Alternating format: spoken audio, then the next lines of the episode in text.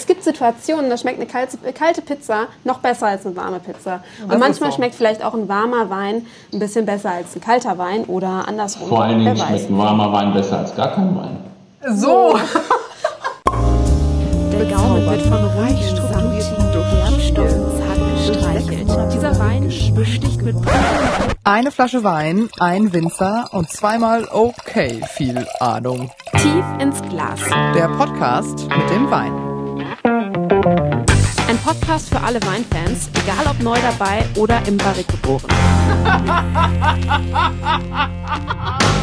Herzlich willkommen zu einer neuen Folge Tief ins Glas. Äh, heute eine ganz besondere Folge, wie ich finde, weil es geht das erste Mal um einen Rotwein. Und äh, ich kann aus Erfahrung sagen, ich habe ein bisschen gebraucht, bis ich das erste Mal Rotwein wirklich ähm, nicht nur trinken, sondern trinken und genießen konnte, sage ich mal so. Äh, deshalb finde ich es eigentlich ganz schön, dass wir das jetzt zusammentun. Ähm, ich bin Julia, neben mir sitzt wie immer Fiona und uns quasi gegenüber, behaupte ich jetzt mal, zugeschaltet, ähm, ist Sebastian Wand. Sebastian, wer bist du und was machst du? Warum, warum sprechen wir mit dir? ja, hallo, ich bin der Sebastian Wand. Ich arbeite ähm, im Weingut Nice, das ist im no schönen Norden der Pfalz ähm, im Südwesten Deutschlands, ungefähr eine Stunde südlich von Frankfurt, wer noch nicht das Vergnügen hatte, in, Pfalz, in der Pfalz gewesen zu sein. Und wir machen hier ähm, in einem kleinen, feinen Familienweingut Weine auf ja, 45 Hektar. Ja, vielleicht einmal zur Einordnung für alle, die sich nicht, äh, äh die, die kein Weinbaugebiet direkt nebenan haben. Wie viel, wie, wie, viel ist das so 45 Hektar? Also nicht wie, wie, viel ist das, sondern wie viel ist das im Vergleich zu, wann ist es groß, wann ist es klein? Ähm, wie kann man das so ja, einordnen? Also ein bisschen? 45 Hektar ist schon eine ordentliche Größe. Ähm, man rechnet ungefähr damit, dass man, ähm, um vom Weinbau leben zu können, ungefähr 12 Hektar Weinberge braucht. Okay. Äh, wenn man die so normalerweise äh, im, im normalen Betrieb vermarktet. Und ähm, ich sag mal, hier bei uns in der Pfalz sind die Rebanlagen, die Weinberge relativ ähm, sacht in ihrer Steigung, sodass wir ähm, viele Betriebe haben, die ihre Größe so bei Anfang 20 Hektar betreiben. Das kann man so eigentlich mit einem normalen Familien noch ganz gut bewirtschaften, wenn man halt viel mit der, mit der Maschine fahren kann, sprich Flügen, Mulchen, diese ganzen Bodenbearbeitungsmaßnahmen, dass man nicht mit der Hacke raus muss, sondern halt wirklich mit dem Trecker fahren kann. Dann schafft man halt so 20. Und dann ist 45 halt eine äh, ordentliche Größe. Ähm, wir kriegen davon so im Jahr ungefähr 380.000 Flaschen Wein. Und das ist dann definitiv mal eine ordentliche Größe. Und, ähm, Dabei, dass sie alles selber trinken können, brauchen wir dann auch Hilfe und verkaufen sie unseren Wein. Ein Glück, genau. dass wir euch schon mal eine Flasche abgenommen haben. Auf ja, jeden ich, Fall. Bin, ich bin wirklich vollkommen äh, begeistert. ähm, ich glaube, wir können heute so ein paar Mythen rund um, äh, rund um Rotwein vielleicht auch klären. Ähm, Habe ich so ein bisschen das Gefühl. Ähm, ich kann mal vielleicht einmal anfangen. Wir haben hier eine Flasche ähm, 2018er äh, Rotwein. Das ist äh, eine Cuvée ähm, aus heimischen und internationalen Rebsorten. Das heißt, ähm, wahrscheinlich irgendwie vielleicht was Spätburgundermäßiges mit drin oder was, was haben wir da? Ja, also der Wein an sich heißt ähm, That's Nice, Rot. Mhm. Wir spielen da halt so ein bisschen mit unserem Namen. Nice, das ist äh, spätestens, wenn man dann englische Weintrinker vor sich hat und die über den Wein schwärmen, sagen sie, oh, that's nice. Und da haben wir uns gedacht, dann, äh, genau, greifen wir das mal auf und nennen unseren Wein so. Ähm, diese Linie besteht aus einem Weißwein, einem Rotwein, einem Roséwein und einem Secco. Und ähm, wir haben in dieser Linie ähm, Cuvée-Weine äh, zusammengestellt. Das heißt, ähm, Weine, die aus mehreren Rebsorten ähm, vermehlt werden. Der Hintergrund ist der, dass wir in Deutschland eigentlich von der Tradition her Weine ein, aus einer Rebsorte ausbauen, diese Rebsorte in der Regel aufs Etikett schreiben und man dann weiß, das ist ein Riesling, das ist ein Cabernet Sauvignon, ein Spätburgunder oder ein Chardonnay. Ähm, in anderen Regionen, das geht in der Regel, je weiter südlich man geht, Südfrankreich, aber auch Italien und äh, viele Gegenden arbeiten mit sogenannten Cuvées. Und der Vorteil hier ist, dass man nicht aus einzelnen Rebsorten einen Wein machen muss, sondern praktisch Vorteile von verschiedenen Rebsorten nutzen kann. Ähm, zum Beispiel der angesprochene Spätburgunder ist halt eher ein etwas leichter Rotwein und hat eine schöne Beerigkeit. Äh, Spätburgunder Liebhaber schwören da drauf, aber es gibt halt auch viele, die sagen, der sagt mir nicht so zu, der ist mir für einen Rotwein zu hell in der Farbe oder hat zu viel Säure. Und dann kann man das Ganze natürlich durch eine äh, Küvettierung mit anderen Rotweinen optimieren. Also es also geht also äh, darum, dass man halt. Ja, Entschuldigung. Ich einfach mal dazwischen gegrätscht, weil ich wollte gerade kurz einmal darauf eingehen. Ähm, sagt das jetzt, äh, manche sind dann zu hell. Ich halte das jetzt mal hier mein Glas so ein bisschen äh, gegen eine weiße Wand und ich kann die Wand auf jeden Fall nicht mehr sehen. Ich, ich gebe es genau. zu, ich habe mein Glas auch so voll gemacht, dass dass es jetzt irgendwie nicht mehr, nicht mehr wirklich so semi-transparent ist oder so. Aber äh, ist anders als bei dem Weißwein ohnehin schon. Aber äh, ich habe durchaus auch schon anderen Rotwein getrunken, der ähm, ja, weniger Farbe hatte. Ähm, das, genau, das, heißt, das ist ne? diese, diese, diese Assemblage, dieses Cuvée von äh, internationalen heimischen Rebsorten, das steckt halt als internationale Rebsorten halt aus dem französischen Weinbau. Merlot, Cabernet Sauvignon, Cabernet Franc mhm. dahinter und aus heimischer Lese halt der Spätburgunder. Und diese Rebsorten werden halt ähm, zusammengeführt nach der Ernte. Das heißt, wir sammeln die Trauben von den Weinbergen nach Rebsorten getrennt ein.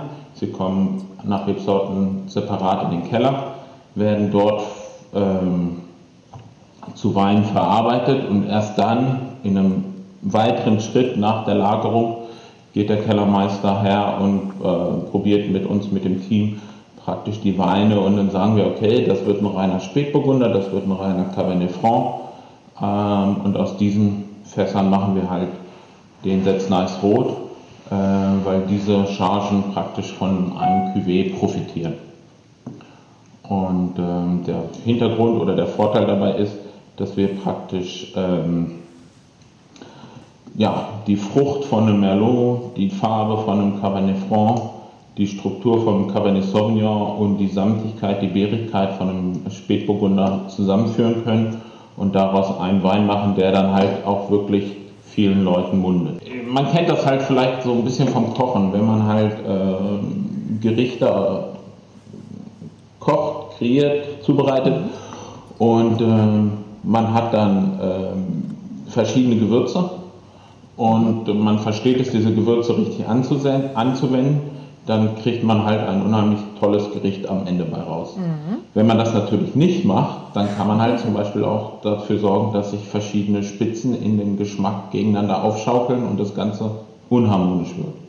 Wenn ich zum Beispiel, ich sag mal, etwas habe, was sowieso schon Säure hat und ich tue dann Essig dazu, dann wird das Essen am Ende sauer.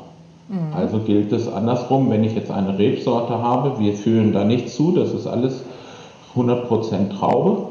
Das heißt, wir äh, werden da nichts dazugeben, sondern wir suchen uns eine Rebsorte, die den Vorteil Kraft hat, Struktur. Mhm. Dann haben wir eine Rebsorte, die Würze zum Beispiel hat, eine, die vielleicht Farbe mit sich bringt, eine, die das Ganze dann wieder ein bisschen runder und zugänglicher macht und versuchen das dann halt in einer tatsächlichen Abschmecken, dass man sagt, davon vielleicht drei Teile, davon vier Teile, davon zwei Teile, so dass man dann am Ende praktisch äh, einen Rotwein hat, äh, wo alle sagen, die mitprobieren, das ist er, mhm. den finden wir gut und dann wird das so praktisch später zusammengelegt und dann äh, gefüllt. So, Stichwort probieren. Genau. Wir haben, wir haben gerade. Also ich, probieren äh, macht am meisten Spaß beim, beim Weintrinken. Ja. Und, und, das, also, ja. und, und weiter trinken macht genauso viel Spaß. Unheimlich. ähm, wir haben bei uns halt, oder, oder ich finde halt immer, es ist, wir sind so gesegnet mit unserer Profession im Wein arbeiten zu dürfen, äh, dass dieses Lernen oder auch jetzt in dem Fall das Ausprobieren und sowas mit dem äh, tatsächlichen Probieren halt immer einen schönen Nebeneffekt hat. Ne? Man kann genießen, man kann sich halt mit Gleichgesinnten austauschen. Und ähm, anders wäre das jetzt zum Beispiel, wenn wir Schrauben verkaufen müssten oder so. Ne? Das macht halt ja. keinen Spaß. Jedenfalls nicht primär. Und insofern ist das schon. Nee.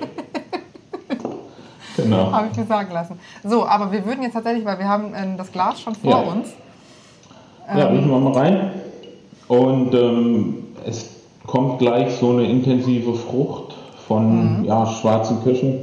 So ein bisschen was von ähm, so ein bisschen was von Johannisbeere, schwarzer Johannisbeere, dieser Cassis-Anteil ist mit drin. Aber auch eine Würze, was halt vom äh, Fassausbau her rührt. Das heißt also, die Grundweine werden in den äh, kleinen Holzfässern ausgebaut, den sogenannten Barrikfässern. In der Regel gebrauchte, damit der Holzeintrag nicht so intensiv ist.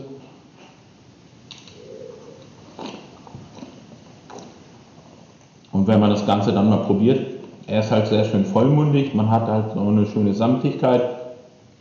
Es ist ein Wein, den man halt sehr gut so trinken kann, aber der halt auch sehr gut dann Essen begleiten könnte. Ne? Wenn man sich jetzt so ein Glas oder einen ersten Schluck gönnt, boah, schön, kann man mal so ein bisschen drüber verzählen, greift so ein bisschen am Gaumen dieses Kirscharoma auf, vielleicht so ein bisschen in die Sauerkirschrichtung gehen, wie so, ein, wie so ein mhm. schöner Kirschsaft. Ähm, ein bisschen auch so dunkle Waldfrüchte, Heidelbeer, Brombeer-Aromen mit dabei. Und naja, wenn man dann so über den Wein philosophiert, irgendwann kriegt man dann automatisch Appetit und dann kann man halt ein bisschen was dazu naschen. Ob das jetzt nun der eine mag da ganz gerne dann ein schönes kurz gebratenes Stück Fleisch, ein Steak oder sowas zu. Der nächste nimmt halt ganz gerne ein Stück Käse, einen schönen Hartkäse oder auch so ein, so ein Brie oder so, kann ich mir da sehr gut vorstellen zu. Mhm. Oder halt Nein, auch was jetzt Veget aber Hunger hier. Es ist ja Vielleicht auch was Vegetarisches, ähm, wo man dann halt mit, mit, mit ähm, Röstaromen arbeitet. Also vielleicht mhm. sowas wie ein, wie ein Köfte oder sowas, wo man halt so frittierte Aromen mit dabei hat. Das, das geht halt immer sehr gut. Ne? Oder zum Beispiel dann auch mit schwarzem Sesam oder so arbeiten, dass man halt einfach Komplexität und Dichte hat. Und wenn man dann nochmal zurück schnuppert und probiert, das ist halt nicht nur Frucht, sondern da ist halt auch Würze drin. Das ähm, hat fast so ein bisschen was, ja, ist immer schwierig zu beschreiben, wenn der andere das jetzt nicht so vor Augen hat oder, oder nachvollziehen kann, aber es ist fast so ein bisschen was, als wenn man so in so eine, dieser Duft von so einem Saunaaufguss oder dieses Nadelholz, so Tannennadel, so ein bisschen diese Ätherik und Würze, äh, finde ich, ist halt auch mit drin. Ähm, was natürlich dann auch wieder von dem äh, Fassausbau herrührt, aber halt auch von der Frucht der verschiedenen Rebsorten. Mhm. Jetzt hattest du doch vorhin schon mal einmal ähm, gesagt, der wird im Barrik ausgebaut. Ähm, jetzt ist ja das Wort Barrik ist ja so ein Ding. also kennt irgendwie jeder. Das klingt, aber, direkt, klingt aber auch direkt krass. Es klingt, es klingt auch direkt erstmal sehr professionell. Nicht, dass das vorher nie so geklungen hätte, aber Barrik ist immer direkt so ein Wort. Ist denn auch jedes Holzfass ein Barrikfass oder nicht? Nein, definitiv nicht. Okay. Ähm, Barrik ist praktisch eine definierte, definierte Holzfassgröße. Mhm. Kommt ursprünglich ähm, aus dem französischen Anbau, Weinanbau. Ähm, vielleicht von der Historie andersrum aufgerollt wenn man sagt, der Wein wird im Holz ausgebaut, dann denkt man heute, ach, was ist das denn für ein Fetz, warum wird er denn ins Holz gelegt? Also es ist so, dass natürlich vorher, vor, früher, vor 50, vor 100 Jahren, äh, fast alle Weine im Holz waren, weil es halt einfach kein anderes Behältnis gab im Keller. In der Regel waren es bei uns Eichenholzfässer, die verschiedene Größen hatten. Gefällt dir, was du hörst? Wenn du Sebastian Wand vom Weingut Nice auch nice findest, dann hol ihn doch einfach zu dir. Auf probierbar.de buchst du einfach die Online-Weinprobe, auf die du Lust hast, zum Beispiel mit dem Weingut Nice. Hol dir den Winzer in dein Wohnzimmer mit probierbar.de.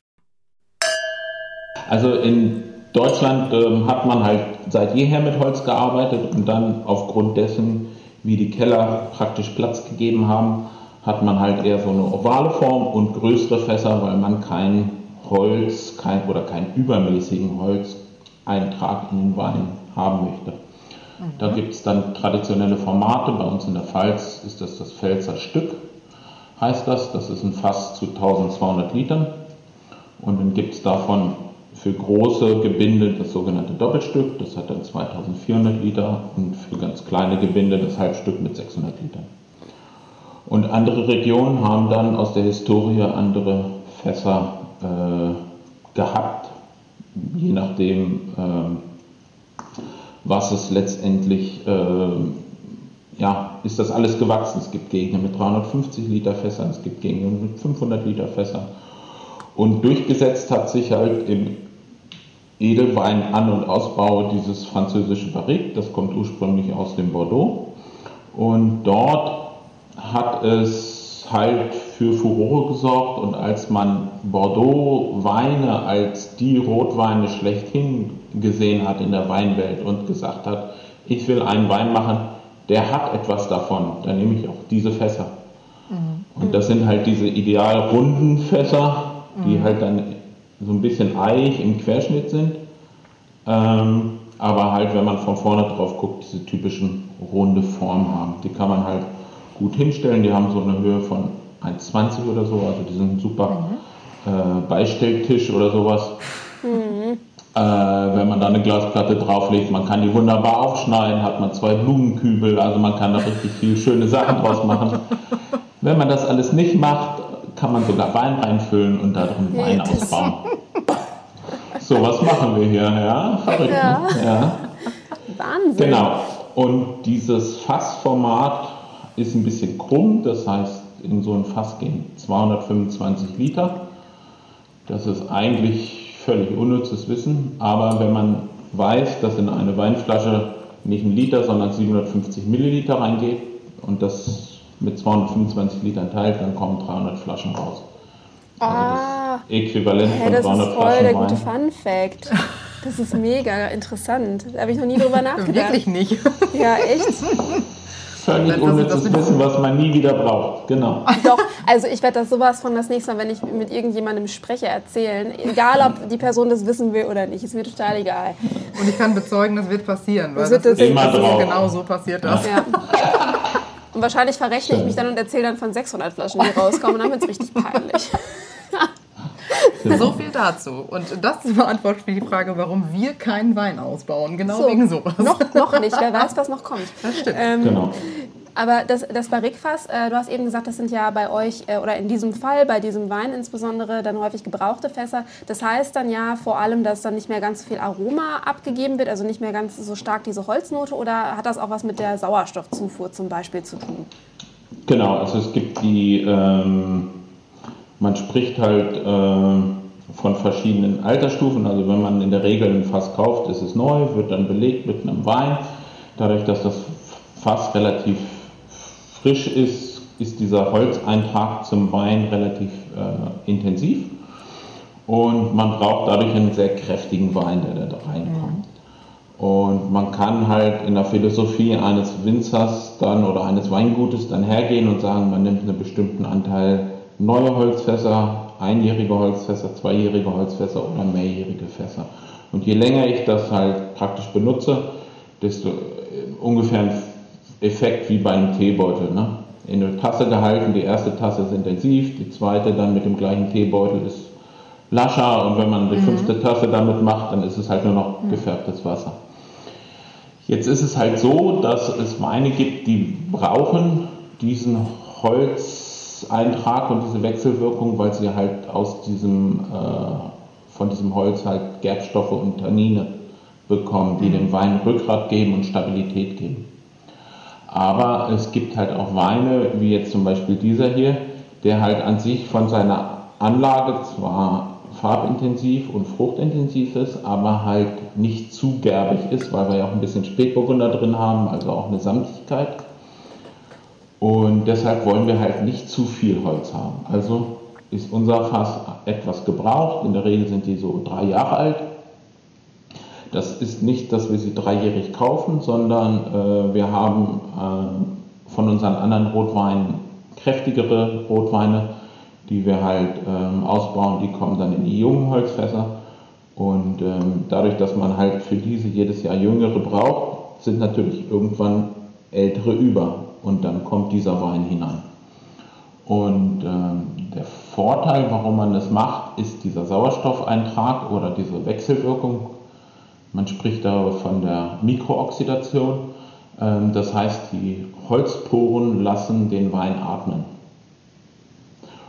Und dadurch kriegt der Wein zwar keine geschmackliche Wechselwirkung, aber er wird komplexer und stabiler und reift ähm, ja, zu einem Punkt, wo wir das halt in dem Moment als Winzer gerne haben möchten. Und deshalb ist es auch anders, als wenn man jetzt zum Beispiel in einem Edelstahlgefäß mit äh, Holzspänen arbeiten würde. Mhm. Das kommt halt hauptsächlich aus der sogenannten neuen Weinwelt, aus Kalifornien, aus Australien. Ach, und dann gibt man praktisch Holzspäne in einen Tank, weil dann kriegt man natürlich auch diese Auslaugung der Tannine und Gerbstoffe und auch ein bisschen des, des Geschmacks, aber es kann kein Austausch mit der Außenluft stattfinden. Ja. Es klingt vielleicht halb so romantisch irgendwie. Ich weiß nicht. Ja. So, ein, so, ein, Weinfass, das klingt immer so, ach Gott, das ist irgendwie, weiß ich nicht. Ja. Das klingt immer voll nach Romantik so ein bisschen. Ja. Und so, so Holzspäne reinkippen, das finde ich, das klingt jetzt gar nicht so. Das gefällt mir Schade. nicht so gut. Ich stelle mir das so ein bisschen ähm. vor wie so, wie so Kaninchenstreu fast. Also. Und das im Wein möchte ich eigentlich nicht haben. Ungern. Tatsächlich sieht es auch so ein bisschen so aus. Nein. okay. Ähm, man, also Früher wurde es so gemacht, dass man gesagt hat, wir brauchen eine Alternative, die günstiger ist und es wurde in der Regel für billige Weine genommen.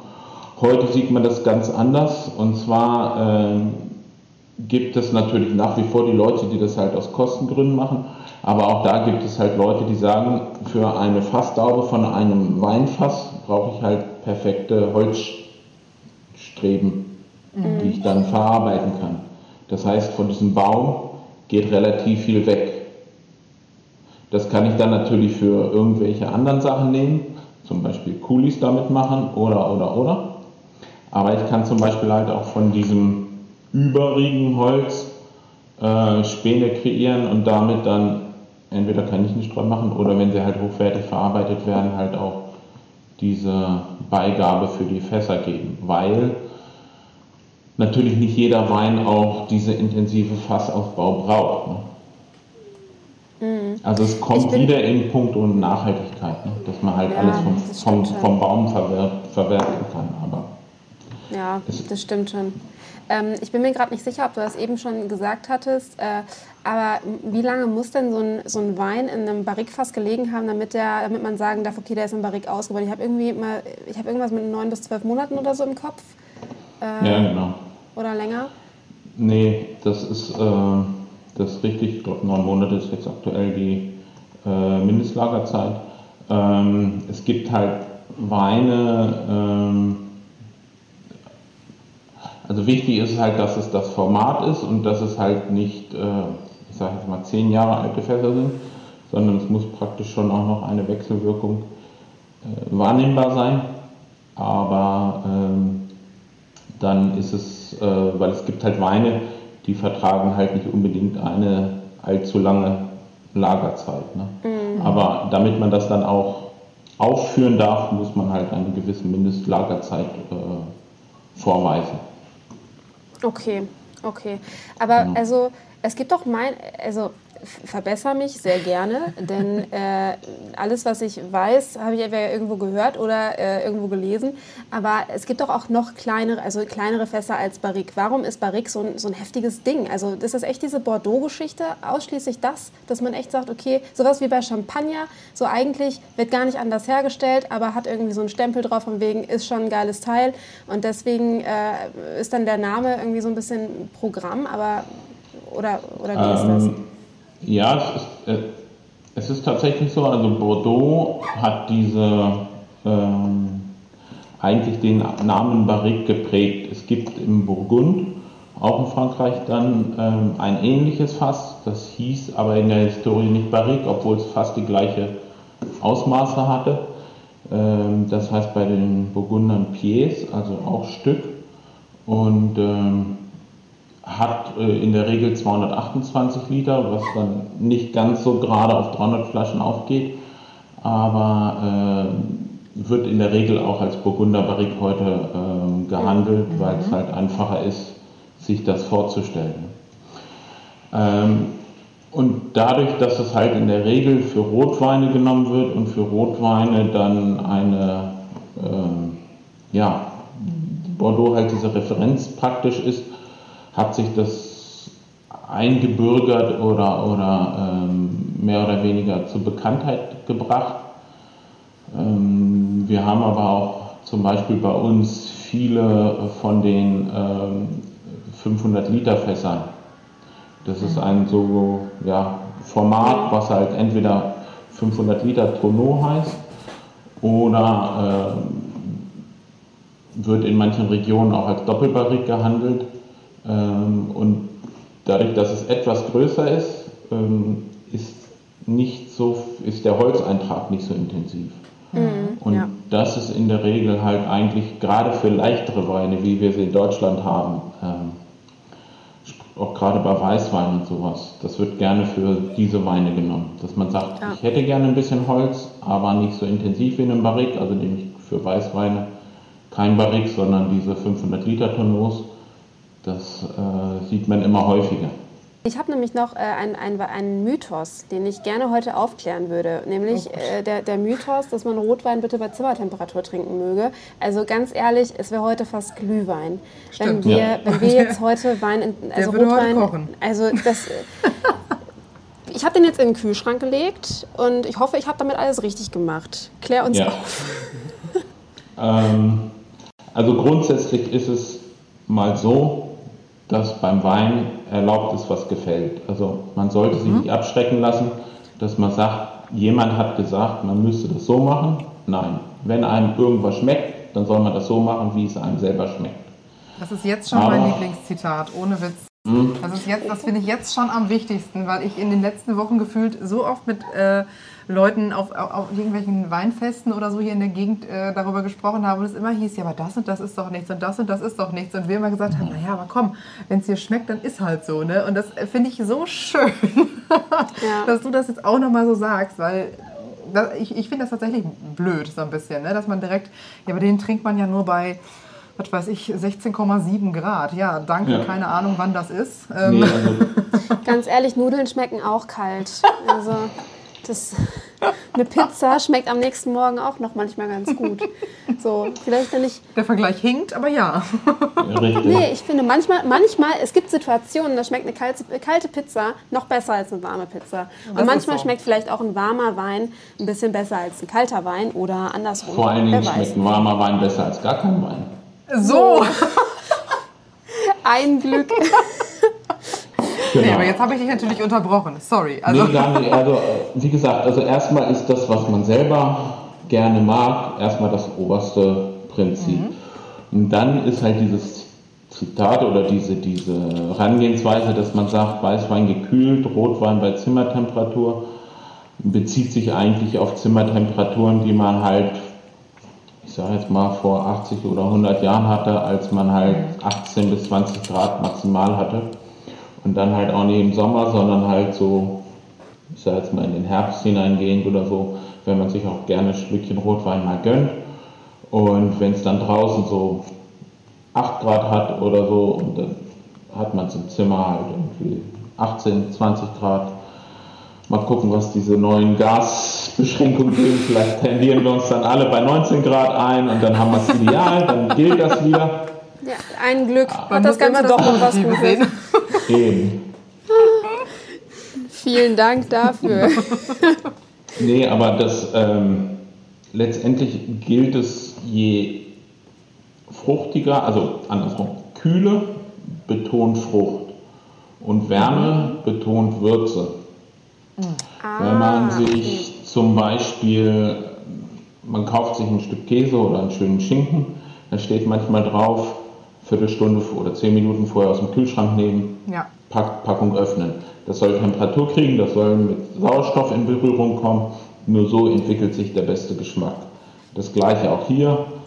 Ähm, Sauerstoff, das erreichen wir durch Öffnen der Flasche. Gläser, die sind nicht mehr so klein wie früher, sondern sind in dem Idealfall ein bisschen bauchiger, ähm, so dass sich dann Geschmack entwickeln kann. Und ähm, bis zu einer gewissen Temperatur entwickelt sich der Geschmack positiv und opulent. Nur irgendwann wird halt über die Temperatur auch der Alkohol freigesetzt und dann werden die Weine alkoholisch und dann irgendwann unausgewogen. Und man sagt, dass es eigentlich so ab über 22 Grad anfängt. Das heißt also, diese ideale Trinktemperatur für die meisten Weine sind bei 18 bis 20 Grad. Viele äh, Freunde von hochwertigen Weinen stellen auch ihren Rotwein-Lagerschrank so auf 16 Grad, weil wenn man es dann rausnimmt, warm wird der Wein von alleine. Ja. Nur man kriegt den halt von 28 Grad nicht mehr kalt. Ja. Und deshalb ähm, lieber zu kühl anfangen, ein bisschen stehen lassen. Und das Schöne auch da ist es ja wieder, wie vorhin schon gesagt, man kann beim Wein durch aktives Trinken nur lernen. Und ähm, passives Trinken ist auch doof, also insofern. ähm, stimmt. Sollte man oder kann man sich halt auch den Spaß erlauben, vielleicht auch den Wein zum Beispiel bei 14 bis 16 Grad temperieren und nimmt ihn dann raus, probiert ihn und probiert fünf Minuten später und probiert nochmal fünf Minuten später und sukzessive wärmt sich der Wein auf und irgendwann kriegt man halt auch selber ein Gefühl dafür, Mensch, das mache ich ja eigentlich viel lieber als das vor fünf Minuten und zehn mhm. Minuten später ist er mir dann zu wuchtig. Mhm. Und ähm, grundsätzlich gilt halt auch so ein bisschen, es muss zum Rahmen passen. Das heißt also in einem kalten Novembertag wo es draußen vielleicht regnet, schmeckt er mir vielleicht mit 22 Grad genauso gut wie mit 20. Aber wenn ich jetzt bei den letzten Wochen irgendwie draußen ein Picknick mache, ob das jetzt bei uns hier am Rhein ist oder irgendwo in den Auen an der Pader und ich setze mich dahin und esse irgendwie mein Picknick, ein bisschen Wurst, ein bisschen Käse und der Wein hat 25 Grad, dann schmeckt er mir nicht. Das heißt, ich packe ihn vorher im Kühlschrank nehmen vielleicht auch keinen wuchtigen Rotwein wie Bordeaux oder Rioja oder sowas mit viel Holz, sondern eher was Fruchtiges aus dem Beaujolais oder einen schönen Portugieser, Spätburgunder. Äh, die, da passt das dann halt sehr, sehr gut, dass man sie kühlt und die kann man dann halt mhm. vielleicht auch mit 8 Grad aus dem Kühlschrank holen und mitnehmen. Und dann ist er am Anfang fast so ein bisschen beerig, Erdbeeraromen und sowas und irgendwann wird er halt sowieso bei den Temperaturen warm. Da braucht man sich eigentlich überhaupt gar keine Sorgen zu machen. Wir haben dieses Experiment gerade äh, unfreiwillig, also oder mehr oder weniger freiwillig ja jetzt rückwärts gemacht. Also wir haben ja jetzt das erste Glas getrunken. Dabei ist es ja schon ein bisschen wärmer geworden insgesamt. Und jetzt haben wir uns gerade das zweite Glas mhm. eingeschenkt. Und äh, das ist natürlich ein ja, Stückchen kühler auf jeden Fall noch aus der Flasche raus. Und ich finde echt, der schmeckt jetzt total anders wieder. Das, das ist stimmt. echt immer so krass. Ja. Ich, also das fällt bei Weißwein zum Beispiel ja echt noch mal ein bisschen weniger auf. Ähm, aber bei so einem, also bei dem Rotwein finde ich jetzt, äh, also gerade das, was du eben auch gesagt hast mit der, mit der Würze, mhm. das ähm, ne, hat er jetzt gerade, der hat jetzt natürlich auch noch nicht so, ne, hat jetzt noch nicht so viel Sauerstoff. Ähm, ne, es ist ja durchaus, ich glaube, bei Rotwein habe ich so ein bisschen das Gefühl, ist das noch wichtiger, dass der ein bisschen Sauerstoff ab und zu mal abbekommt. Erstmal im Glas noch ein bisschen schwenken lassen und äh, dann nochmal probieren. Ne, einfach Vielleicht kannst du das einmal erklären, warum das bei manchen Weinen wichtig ist, dass die so ein bisschen äh, Luft bekommen und welche Aromen sich dadurch auch nochmal freisetzen. Ja, klar. Also ähm, da ist es halt auch wieder, wie vorhin beim Käse angesprochen, öffnen Sie die Packung, es entfaltet sich Geschmack. Mhm. Das gleiche passiert halt beim Wein. Ähm, in dem Moment, wo der Wein, ob in der Flasche oder im Glas, mit Sauerstoff in Berührung kommt, oxidieren diese äh, Geschmackspartikel und entfalten sich. Und nur diese sich entwickelnden Geschmackspartikel können praktisch auch voll zur Geltung kommen. Das heißt also, deshalb gibt es halt dieses, auch dieses mystische Dekantieren, dass man das halt aus der Flasche in eine Karaffe füllt oder zum Beispiel halt auch in große Gläser oder sowas. Das hilft, äh, dass der Sauerstoff halt mit dem Wein in Berührung kommt und dadurch sich halt Geschmack entwickeln kann. Oder wenn man zum Beispiel halt zu Weinproben geht, professionellen Weinproben, da hört man es dann aus allen Ecken und Enden schlürfen und schmatzen und das ist halt auch, dass man halt versucht durch dieses Reinziehen von Luft auf der Zunge eine Oxidation zu äh, mhm. erzeugen, zu befeuern. Ne? Ich probiere also das wenn da irgendwie aus. einer macht, dann ist das halt keine böse Absicht, sondern dann ist das eigentlich, dass man halt versucht, dem Wein in dem Moment, wo man ihn am Gaumen hat, äh, Luft zu geben. Okay. Und man kann das letztendlich bei allen Weinen machen, egal ob weiß oder rot. Äh, Hintergrund ist da, man möchte dadurch versuchen, dass sich der Geschmack, der im Wein gefangen ist, praktisch entwickeln kann. Und ähm, beim Weißwein ist es halt nicht so gravierend in der Regel, weil viele von den Weißweinen eine Frucht haben, die ist vordergründig da. Und äh, wenn der Wein nicht viel mehr zu bieten hat, dann brauche ich da auch nicht groß Luft zuzuführen. Mhm. Es gibt einige komplexe Weißweine, sogenannten großen Gewächse, Grand Cru, solche Weine, die halt dann auch relativ hochpreisig sind, die sind so komplex, dass man halt auch einfach Zeit braucht oder Luft braucht, damit man diesen vollen Geschmack erfahren kann. Mhm. Aber in der Regel hilft es halt sehr gut bei Rotwein, weil, vorhin schon angesprochen, der Wein an sich durch den Fassausbau zum Beispiel auch halt diese Gerbstoffe bekommt. Und diese mhm. Gerbstoffe wirken halt etwas kantig. Und das ist auch das, was jetzt vielleicht bei dem Nachschenken des etwas kühleren Weins aus der Flasche erstmal so ein bisschen ungewohnt wirkt, weil er halt wieder durch diese frische, nachgeschenkte, kühle Art äh, diese Tannine wieder im Vordergrund stehen und das Ganze so ein bisschen bitter oder, oder bitter, aber so ein bisschen herb und Zunge belegen, Gaumen belegen machen. Tatsächlich äh, haben wir eine Sache heute schon so ein bisschen übersprungen. Wir bitten äh, die Menschen, ja. mit denen wir die, ähm, die Weine trinken, immer den Wein so ein bisschen zu charakterisieren, wenn es jetzt eine, eine Person wäre. Und du hast dir ja wahrscheinlich den Wein auch aus irgendeinem... Oh, da kommt wieder ein skeptischer Blick. Aber du, also ich glaube, das kriegst du hin. so wenn das jetzt eine Person wäre und die, das weiß ich nicht, du würdest einen Kaffee mit dieser Person trinken gehen oder auf eine Party gehen oder so, wie wird sich diese, dieser Wein verhalten?